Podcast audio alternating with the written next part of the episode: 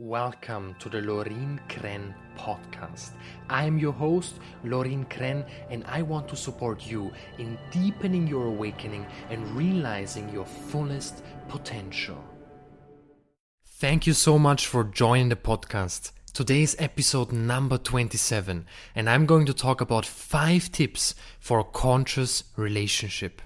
So, my first tip is learn to listen deeply. You are not a coach, you are not a mentor, you are here to support your partner.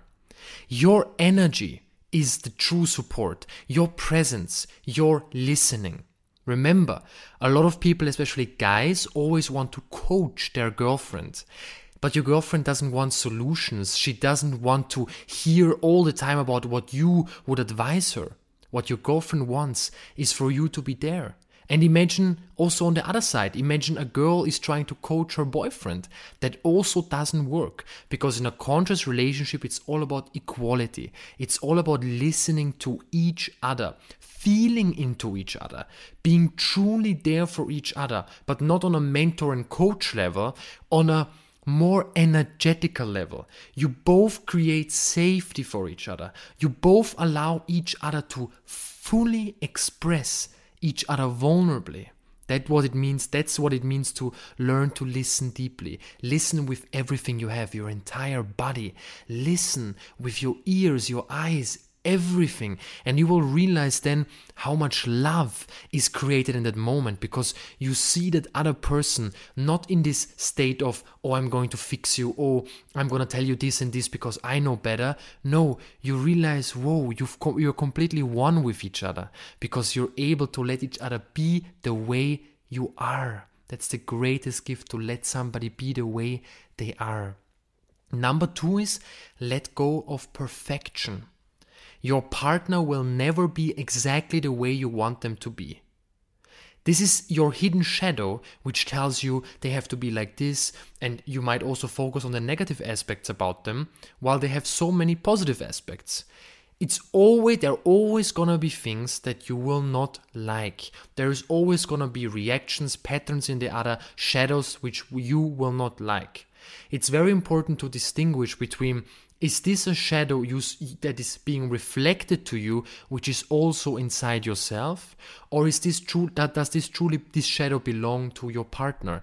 And it really doesn't matter what it is, because the most important thing is to just let go of perfection. Of course, if you don't receive love, if there is no equality, if it's really not working, then move away from the relationship. But in a conscious relationship, there is no perfection. It's just how it is. Things are gonna come up. There are gonna be things you don't like about your partner. There are gonna things. They're gonna happen things which you're like, oh, why did this have to happen? But you never know the full extent. You never know why, because everything that happens is divine. Everything that happens is sacred. But only if we stop judging and labeling everything and holding on to weird concepts and beliefs and expectations and just drop it. So, what I mean with let go of perfection is also let go of expectations. Your partner is not here to make you happy. Your partner is not here to to to make you feel amazing. Of course, in some way they are, but this is, it's it's if you come from this intention, there is always gonna be a lack and you're not able to give truly to your partner because if you need love, you are never truly in your center. Both have to be truly in their center, and when both are truly in their center, loving themselves, honoring their emotions, feeling home inside themselves, and then they come together, boom, then it's even more. A conscious relationship is always an extension of the love and beauty and wonder and strength and freedom you already feel inside yourself. So remember, let go of perfection, let go of expectation. This is number two. This is your hidden shadow, which tries to focus on the negative aspects and doesn't realize how beautiful they actually are if you start to see them through the lenses of love and not the lenses of your shadows. The third one is continually work on yourself. The journey has just begun. When you stop doing the inner work when you meet your partner and you're in an inner conscious relationship, you directly move from a conscious relationship into an unconscious reactive relationship because there is a reason why you came together. What happens mostly when a man and a woman come together? What happens is that the man is in his purpose, he has his fire, he tries to impress her, he's fully really honoring her. And the woman is is is surrendering to him, is opening herself like a flower, is is playing this divine feminine play with the masculine and it's just beautiful. But then after a while, people fall back into their habits. They fall back into their ego. They fall back into their shadows. This is what happened in my relationship. And I realized, whoa, where is all this adventure? But I realized this had to, ha- this had to do all with myself because I stopped living my true purpose for a while. I stopped being the way I always was before because when you come together, that's when you're mostly in your power. Okay? So don't lose that. Continually work on yourself. The journey has just begun. Realize a conscious relationship is a lot of work. That doesn't mean it's hard work, but it means you have to put in the effort. And the effort is to work on yourself, to heal your pain, to heal your unworthiness, to be able to give truly out of out of love and not selfishness, not out of gaining something back and that's the whole thing. A conscious relationship is here that you both continually work on yourself and become the best versions of each other and then come together and then it's even more powerful. Then it's even multiplied. Okay? So continually work on yourself is number three. Number four is spend quality time together, not quantity time. It's not about always writing each other, always talking, talking, talking while that might appear on certain days, especially in the beginning of the relationship, it can also be exhausting because you both still have to go for your passions. And focus on spending quality time together, but then you you you learn to you listen truly, like number 1. Like tip number 1, you listen truly, you're fully present. You're fully present for them. You're really putting yourself aside and just honoring them in this quality time. You are fully there, fully laughing with them, cherishing them, celebrating their successes, elevating them, being so strongly there for them that in this quality time they feel so much love and that they can then move towards their passion even more. Because it has to be always a balance between spending quality time together and having separations. I mean not not necessarily physical but it can be physical where you both work on your passion okay? And then you come together and spend quality time again. It's not to be always picking on each other clinching on each other being attached to each other. That's not the purpose of a conscious relationship. Always a balance between quality time and working on your passion, working on your purpose, because that is the fuel for your quality time. If you don't do the things you truly love to do, if you don't fulfill yourself in this world, then chances are high, this is 99% of the time like that. Also, with my clients, I experienced that you are not able to show up your fullest in the quality time, in the relationship, and then it lacks depth. And you never want a conscious relationship to lack depth.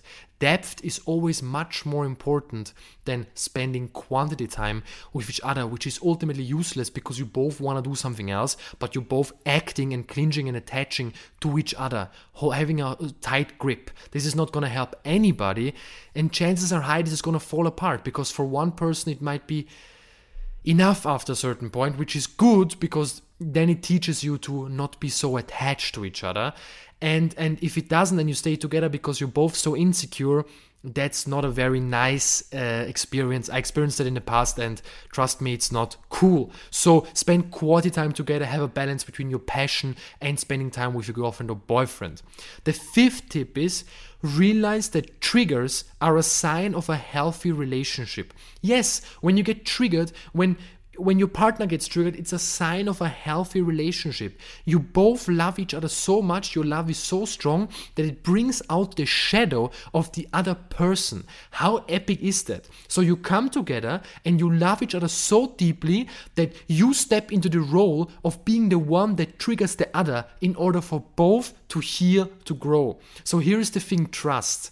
Trust that even though a lot of triggers come up, a lot of wounds come up, a lot of situations reappear which you thought you healed, trust that, that this is happening for a reason. Trust that it's going to deepen your relationship. When I had the worst arguments, the worst conflict with my girlfriend, with Ayana, almost every time after, I went into a deeper level.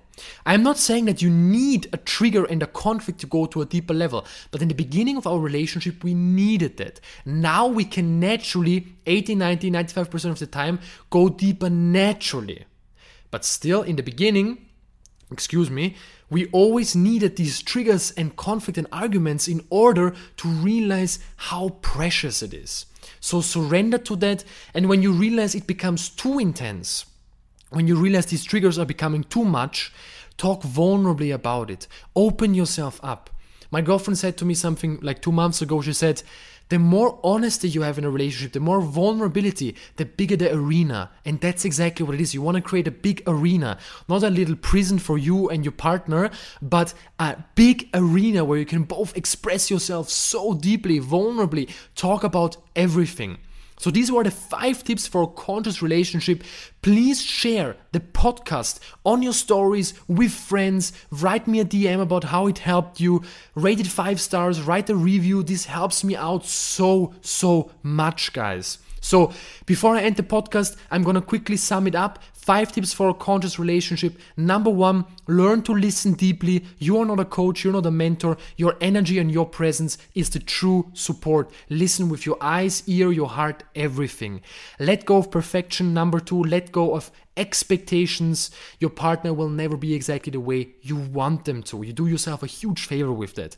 Number three, Continually work on yourself. The journey has just begun. Never stop working. Always go deeper, deeper, and deeper. Number four, spend quality time together in balance with your purpose and passion.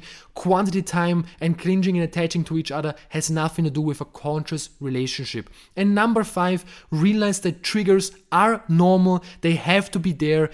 Honor them, embrace them. They're amazing. And sometimes it's difficult in the moment, but trust, trust, and trust. Thank you so much for being here, guys. I wish you a wonderful day.